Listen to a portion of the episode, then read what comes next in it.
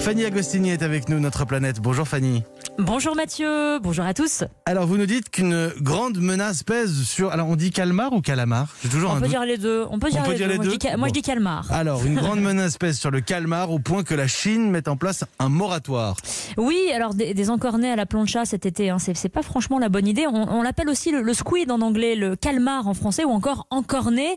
Il est sur le grill, sans mauvais jeu de mots. Du coup, sur ordre du ministère chinois de l'agriculture, l'arrêt de la pêche des céphalopodes est déclaré. Le calmar est en effet victime de la surpêche. La Chine représente environ 70% des prises et ses activités de pêche auturière le traquent très loin de son territoire, jusqu'en Amérique latine et en Afrique de l'Ouest.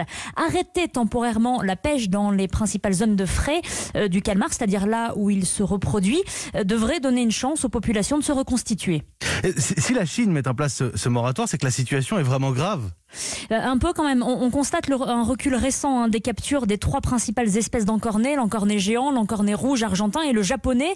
Mais ce qui est louche, c'est que la Chine, bah, elle n'est pas vraiment réputée pour son autorégulation. Il faut dire que le pays est très critiqué pour ses pratiques sans gêne et que ce moratoire intervient à la suite de polémiques dues à la forte présence des bateaux chinois dans des zones préservées.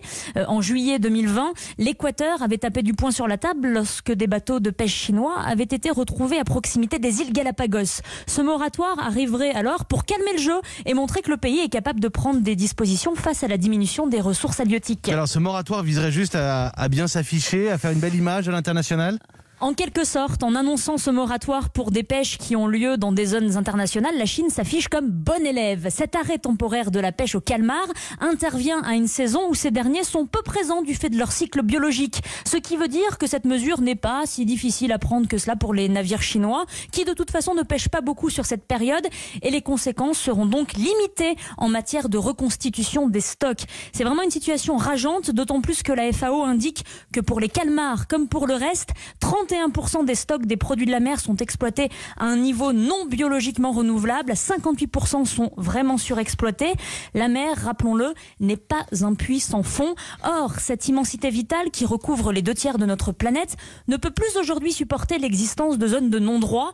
Rappelons que dans le monde, seulement 4% des océans bénéficient d'une législation protectrice. Merci Fanny Agostini, c'est bien de le rappeler, notre planète c'est tous les matins sur Europe 1, il est 8h40.